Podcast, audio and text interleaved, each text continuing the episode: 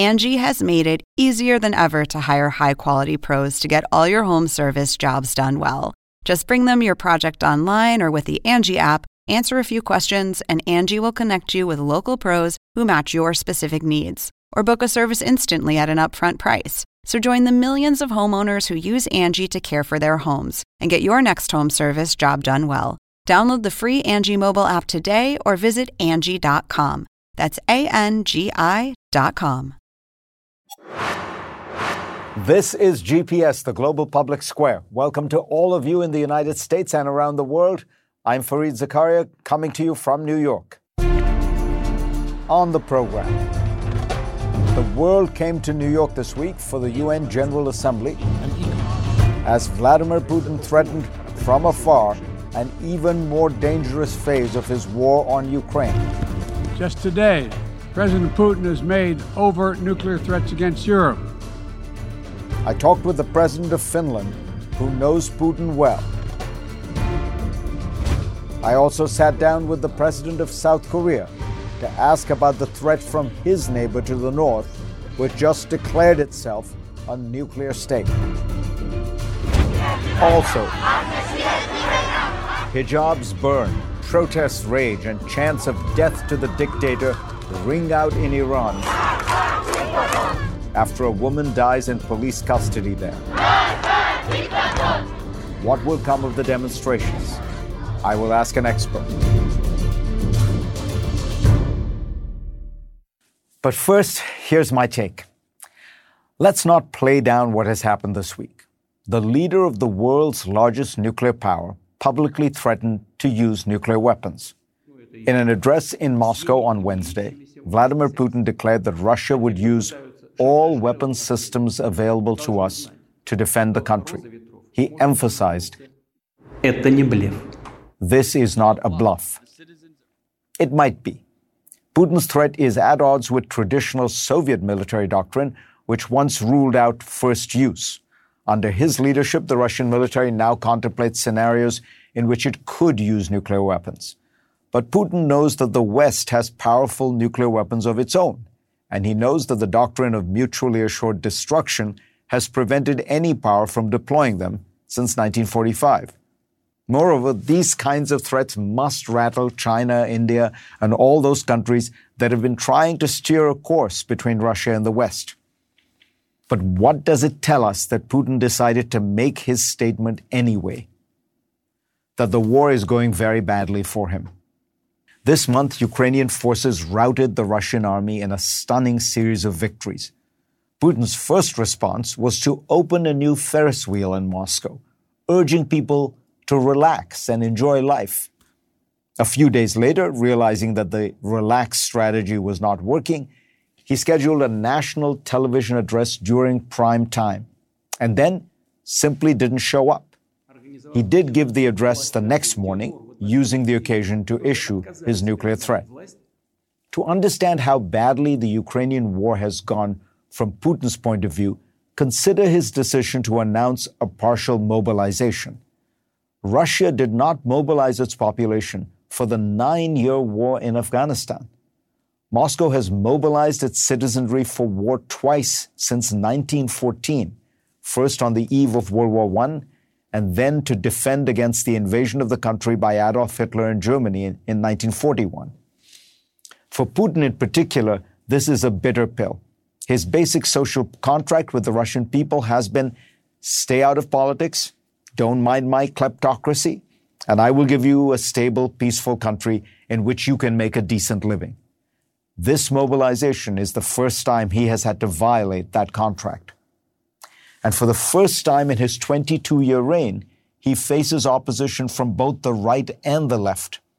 At least 1,300 war protesters have been arrested since Putin's announcement. But more ominously, right wing nationalists are openly criticizing the government for not prosecuting this war with greater zeal, manpower, and firepower. When a war goes badly, people look for someone to blame. In a dictatorship so centralized, it's hard to see whom to fault other than Putin himself.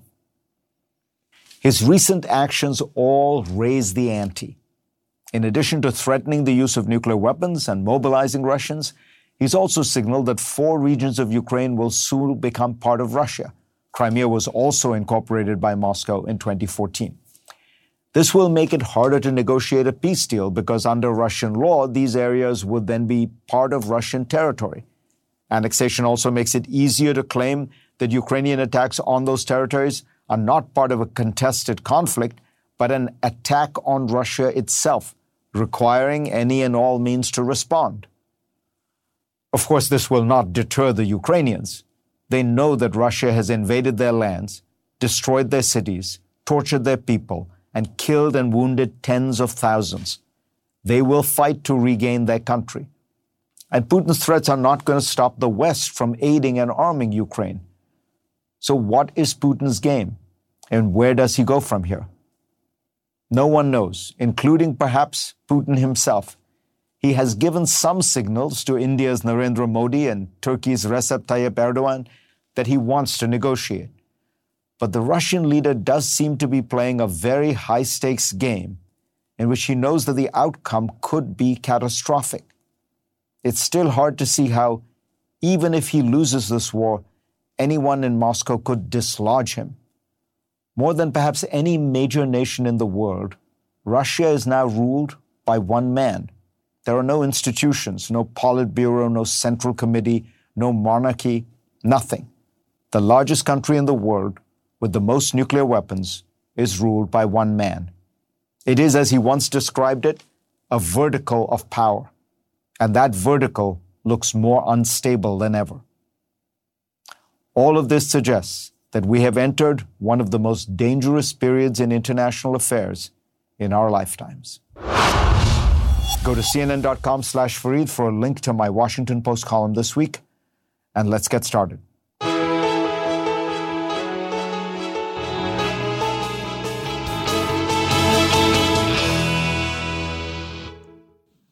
On Tuesday, Finland's President Sauli Niinistö condemned Russia's invasion of Ukraine, calling it a cruel and unprovoked war and a blatant violation of the Charter of the United Nations.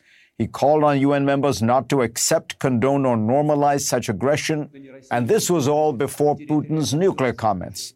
Niinistö's nation shares an 800 mile border with Russia, and the war in Ukraine triggered the Finns to apply for NATO membership in May, alongside their neighbors in Sweden. I want to welcome to the program President Niinistö. Thank you so much for joining us, sir. Thank you very much. So, thank you, sir. Tell us, tell us where, what you think uh, Putin is going to do now. You have met him so many times. Um, he does appear to be cornered in some ways. Um, he does appear to be uh, becoming more reckless with these nuclear threats. Tell us what your analysis of his state of mind is. How I see is uh, in uh, actually poker uh, terms, he has put all in. And uh, he is a fighter.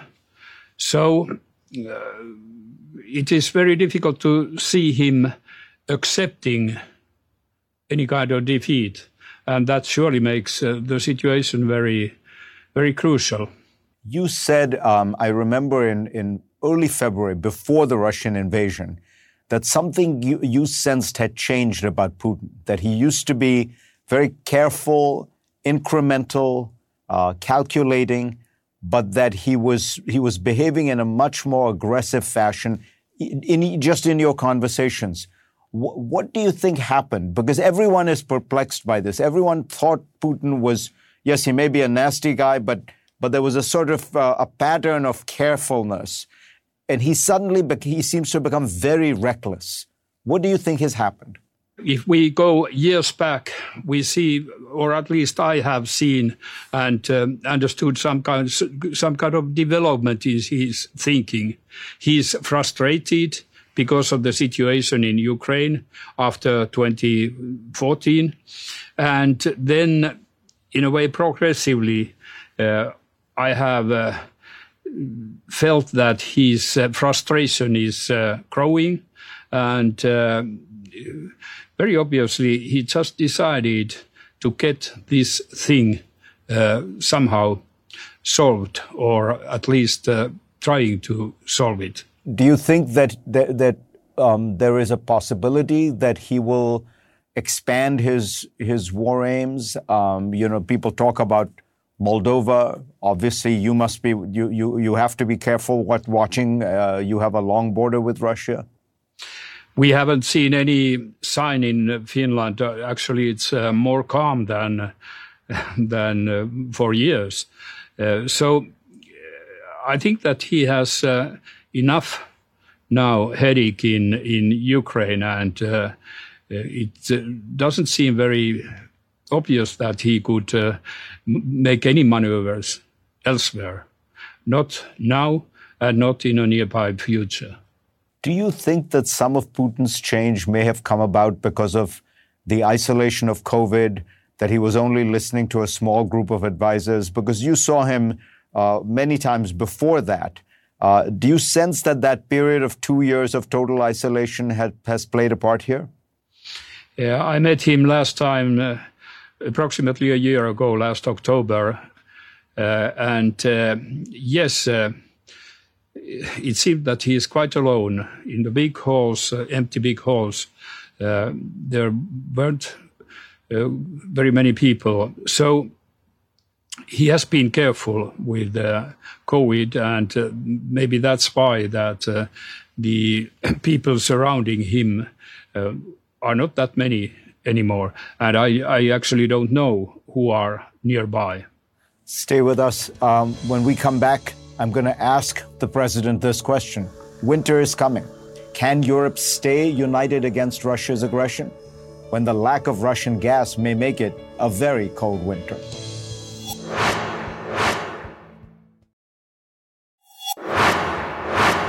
And we are back here on GPS with President Niinistö of Finland.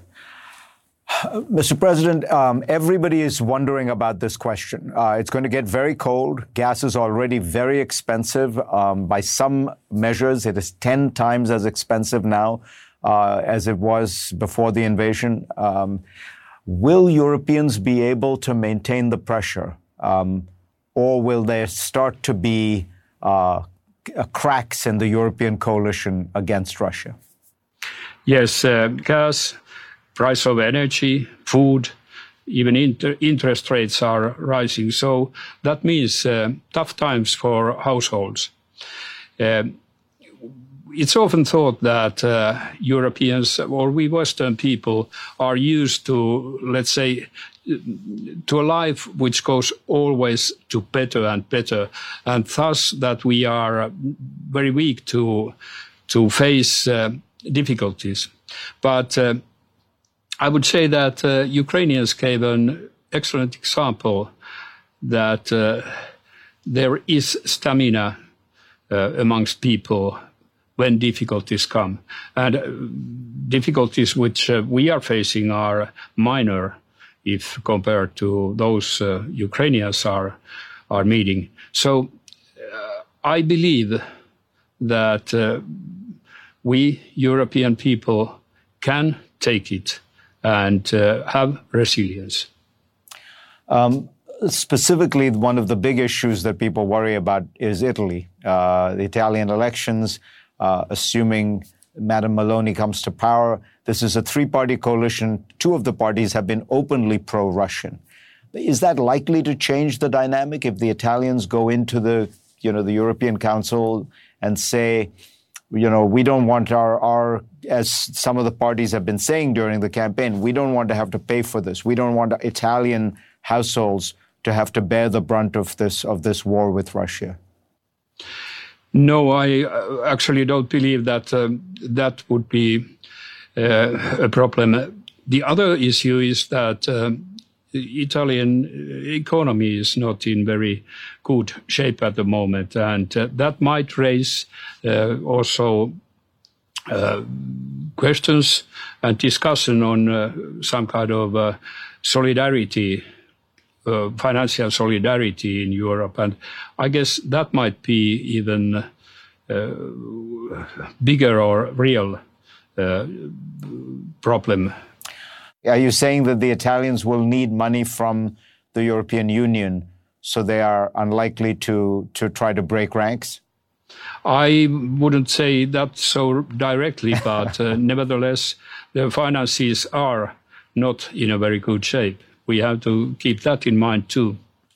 Let me uh, let me finally ask you sort of where we began, which is um, where do we go from here? There are people who think you you know you just need to show as much military force, push the Russians back, and then there is another school that says you you need to start searching for some diplomatic solution. The Ukrainians, as you know, are very opposed to that right now. Uh, what would what would your advice be to the West? I am a man of peace, and uh, I think that every possible deed for uh, looking for uh, peace is important. That's that's why I uh, strongly support President Macron and uh, Chancellor Scholz uh, keeping the line open, a possibility open to discuss with the Kremlin. although I have to admit that at the moment I don't see so very much possibilities to reach the peace. Given your long relationship with, with Vladimir Putin, would you would you be willing to reach out and, and meet with him and try to see if there is a deal to be had? Mm, well, I haven't had any contact on him now, but um, if situation would be such that uh, we find a possibility of getting something positive done uh, undoubtedly, I would uh, surely, after discussing with President Zelensky also. But uh, I'm not asked to do, and I don't see at the moment any possibilities to to have anything positive done. Mr. President, pleasure to have you on. Thank you. Thank you very much. Thank you. Next on GPS, another world leader in another dangerous neighborhood. I talked to President Yoon of South Korea about China, Taiwan, North Korea when we come back.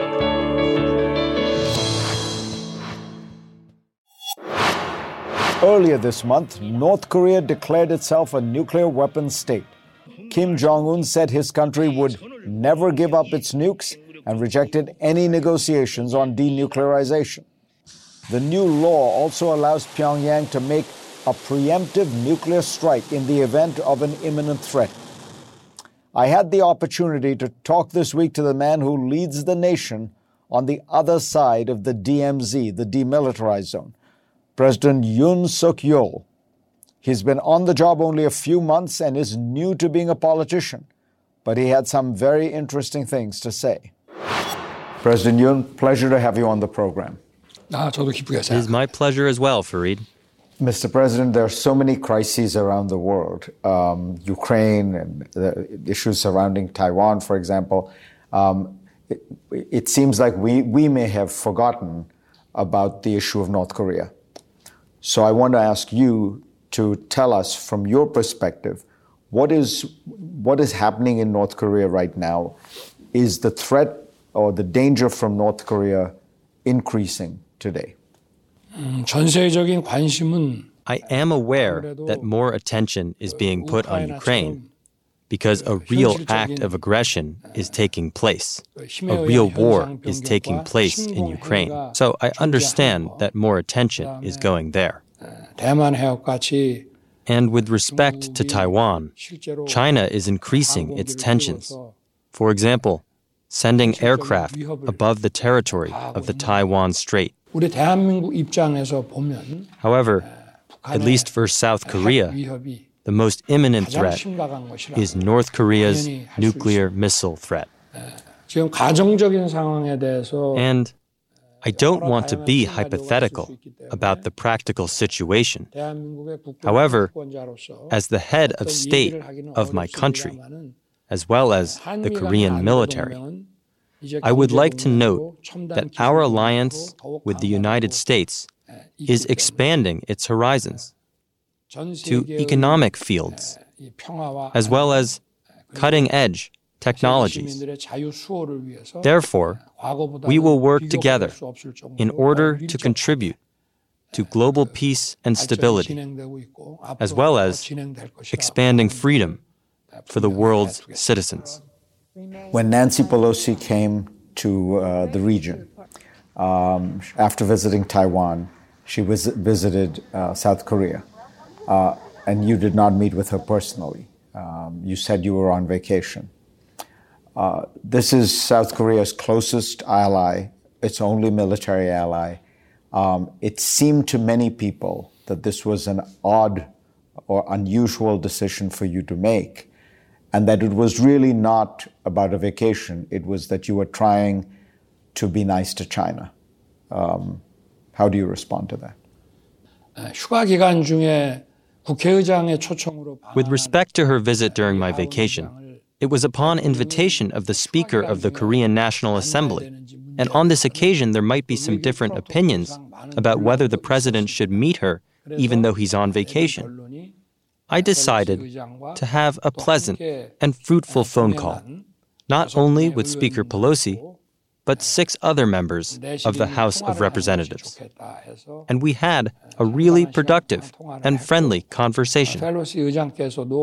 And Speaker Pelosi also understood my situation, that I was on vacation, and she respected it as well.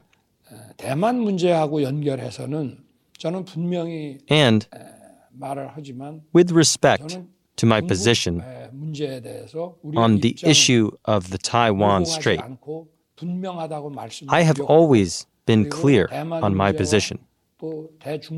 And whenever and wherever I'm asked about this issue, I will always provide a consistent answer. So just to be clear, your position on this issue, um, if China were to attack Taiwan, do you support the United States uh, coming to Taiwan's military defense? In the case of military conflict around Taiwan, there would be increased possibility of North Korean provocation. Therefore, in that case, the top priority for Korea and the U.S. Korean alliance on the Korean Peninsula would be based on our robust defense posture. We must deal with the North Korean threat first. When you say we must deal with it first, are you saying that you would ask the United States to first fulfill its obligations towards South Korea before getting involved in Taiwan? It wouldn't be appropriate to reply about a U.S. priority because both the Korean Peninsula and Taiwan are very important for the U.S., I suppose, and are to be defended by the U.S. together with their allies and partners. So, therefore, I would say that both issues have significant importance. President Yoon, um, you uh, have come to politics in an unusual way in, uh, in South Korea. You are not a politician. Uh, in fact, I think you announced that you were going to run for president uh, eight months before you became president. You entered politics eight months before you became president. Uh, is this part of this wave of people who are outside of the establishment, outside of politics, around the world, who are who are finding their way into politics because people have lost faith in political institutions around the world? What do you what do you think explains your, your success?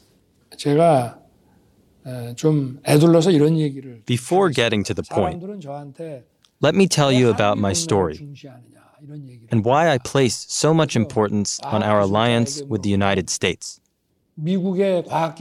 Whenever I ask a scientist, they say we must cooperate with America because they have the most technological prowess in the world. And if I ask a soldier, they say the United States has overwhelming capability in terms of their military power. We have much to learn from the United States system to further advance our society and economy, as well as our politics. 그런 차원에서 as a lawyer, why did I decide to enter the world of politics? Because it is to reestablish these values of the rule of law, freedom, the market economy, and democracy. Because many people lost faith in these universal values. Mr. President, thank you so much for joining us. Next on GPS, after a young woman died in police custody in Iran, angry protests are popping up across the nation. Where will the protests lead this time? I'll be back with Karim Sadjadpour in a moment.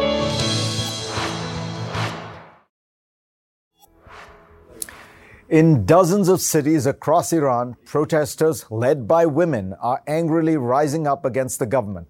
At least 1,200 people have been arrested and dozens reportedly killed in the clashes so far. The igniting incident was the death of Mahsa Amini after she was taken to a re education center by the morality police because she allegedly was not wearing her hijab correctly. The regime response to the protests has been ever more repression, arrests, deaths, and internet blackouts. So, can the government weather this unrest as it did in 2009 and 2019? Joining me now is our friend Karim Sadjadpour, a senior fellow at the Carnegie Endowment for International Peace and always a superb Iran watcher. So, explain at one level for most people why are they still arresting thousands of women for the hijab? Um, clearly alienating women. Um, what is the rationale? Fareed, we're now in the 43rd year of the Iranian regime after the 1979 revolution. And I think this is a reminder that the Islamic Republic of Iran is incapable of reforming and it's incapable of changing its ideology. There's really three ideological pillars left of this revolution death to America, death to Israel, and the mandatory hijab for women, compulsory veiling. And the hijab is really the, the flag of the Islamic Republic, a symbol of its Islamic, uh, Islamic piety. And it's really the weakest of these three pillars because not even Iran's anti imperial allies in Moscow, Pyongyang, or Caracas are going to support the idea that women should be beaten for showing too much hair. So, you know, you tweet about this, and I think it's really interesting. What, what the regime has become uh, and maybe in its origin always was that there was the strong patriarchal element. There was the sort of men against women. Yeah. Um, it has also turned into uh, a regime of old people against young people, right?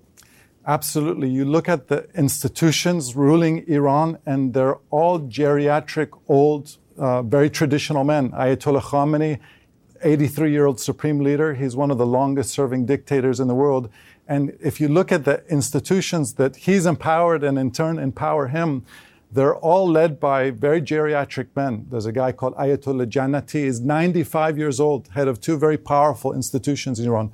So this is one of the tragedies when you just look at the images of the protesters who've died, young, modern women with their lives ahead of them, and you look at the photos of regime officials, you know, they have one foot in the grave. So the crucial question becomes the, the regime is cracking down hard. So far in the past, these crackdowns have worked, sad to say, even the, the Green Revolution. Yes. Um, will the crackdown work this time?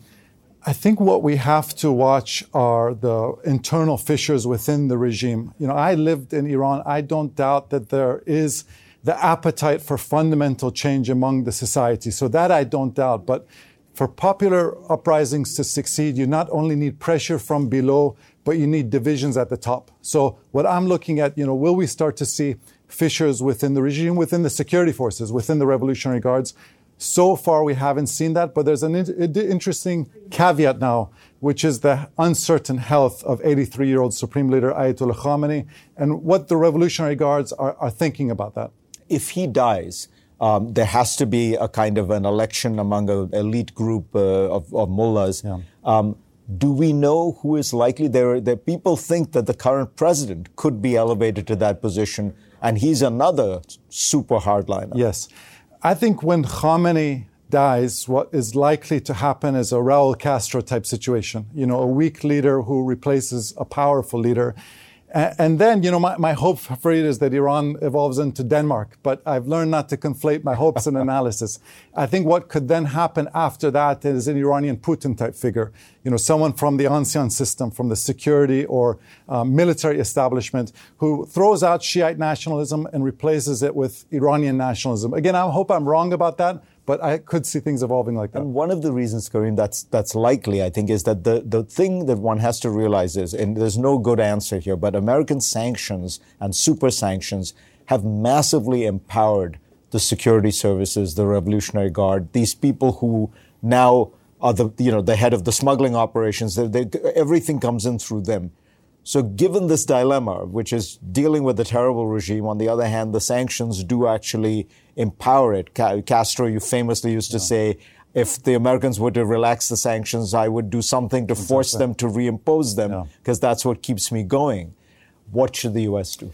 The, the, the challenge of U.S. policy toward Iran is that on one hand, you're trying to prevent the regime from becoming like North Korea, and you're trying to help the society become like South Korea to counter their nuclear and regional ambitions, you have to use pressure. And if you don't want to use military pressure, that requires economic sanctions and isolation.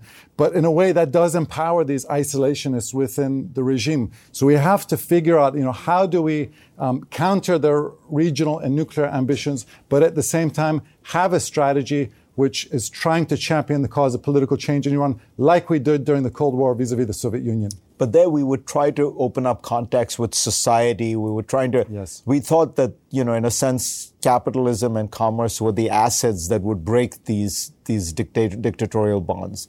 Possible? I think we at least have to think intelligently about it within the US government. Up until now, the Biden administration's sole strategy has been to try to revive the nuclear deal that Donald Trump exited. You know, I'm confident between not only the US government, but people like Elon Musk, you know, our great minds in Silicon Valley, we can think about constructive, creative ways of helping to champion the cause of change in a country in which the vast majority of young people do want change. Karim, it's always so insightful. I mean, you're just terrific. Thank, Thank you, you, so Thank much. Thank you for having me, Fareed.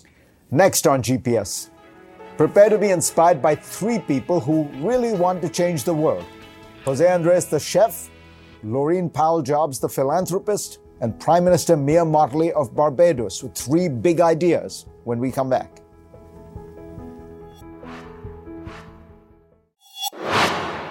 And now for the next big idea actually three of them.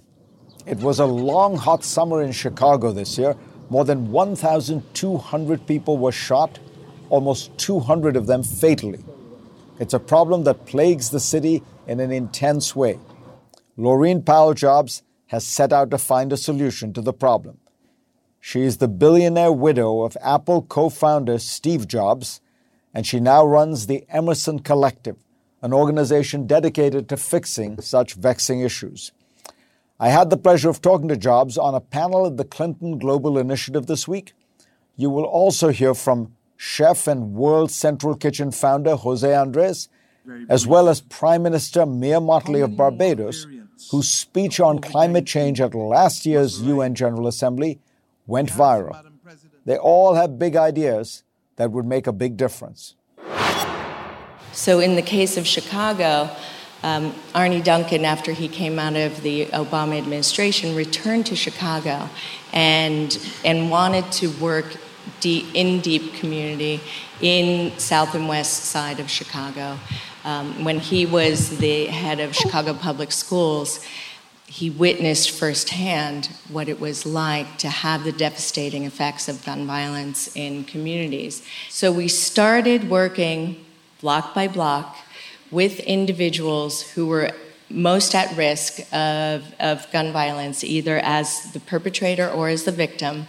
We, put, we have an 18 month program where we hire the individuals. We started with men, we now work with men and women, and we, we have a full holistic program that includes high school diploma, includes social emotional support, includes group support, includes coaching and mentoring, and job skills and training.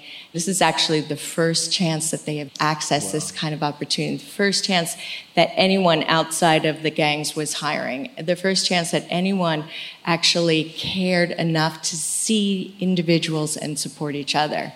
Uh, the, the results are undisputable. So both the city and the state have now matched our philanthropic funding and are taking it to scale, uh, which is a great, great result. Yeah. Um, Jose, let me ask you about the biggest food crisis in the world right now, which stems from the Russian invasion of Ukraine. What can be done about that, and uh, what is being done about it? Do you think it's enough? Okay. Uh, no, I don't think we're doing enough. But I want to make sure that it's very clear. Uh, Ukraine has plenty of food to feed Ukraine. Then people are going to be asking me that they supported the efforts of World Central Kitchen. Uh, wh- why are you cooking and feeding in Ukraine? It's not a problem of lack of food. It's a problem of a country that is at war and a problem of logistics. And what we did was organize the logistics to make sure that nobody will be left without a plate of food. World Central Kitchen, I think was last week, we reached 160 million meals produced by 550 restaurants, almost between million and a half to two million meals delivered a day, around 7,500 places. Uh, and I want to take this moment just to say we got, we got two cooks that they were sleeping in a place south of Kharkiv in a town called Chuhuiv. And a missile hit a community center. And many people die, and two of our volunteer cooks die on that missile. When uh, you saw what I saw in Bucha, when you see what I saw in Irpin, uh, everybody, if you're not speaking loud because you write, because you have social media, that this war and no war makes any sense, and that President Putin and Russia right now, they've been killing for the last 200 days children and women and elderly, not near any, any, any military location. They are killing people that could be you or I. This war must end yesterday, and we all need to speak louder about it.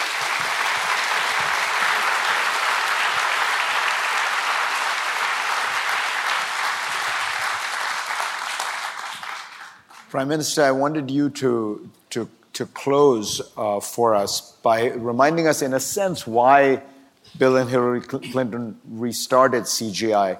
Um, because of the urgency of the, of, the, of the threats and the, in some sense, lack of progress. You know, when the UN set up its millennial goals, to a large extent, they were achieved. Um, poverty was cut enormously. And then we faced a series of challenges.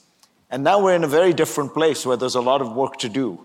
Um, I know you talked to the UN General Assembly this morning about this. Tell us about that. The bottom line is that the world looks too much like it did 100 years ago, but we should know better because we have the experience of 100 years ago, we have educated people, and we have a United Nations that is supposed to make a difference. Regrettably, there are a few countries for whom political action, from whom political action is needed. We need it to reform the international financial architecture. We need it to reform the UN. We saw the worst aspect of it when Russia chaired the UN in the very month that it went into Ukraine. How do you have a permanent five? How do you have a United Nations that still looks like an imperial order? And until we recognize that when that body was formed, there were only 50 nation states of the world. Today there are over 193 and we need to ensure that there's greater equity. How do you have a G20 that leaves out Africa, the African Union, that has 1.4 billion people? We, and we have to level out the playing field, and we have to give people an opportunity to make a difference. I want to thank the Prime Minister, Jose Andres, Laurene Powell Jobs, and our host, the Clinton Global Initiative, for that discussion. And thank you to our viewers for being part of my program this week. I will see you next week. Now streaming exclusively on Max, a new CNN flash doc about the album that has Nashville talking, Call Me Country. Beyonce and Nashville's Renaissance. Watch it at max.com slash callmecountry. Max subscription required.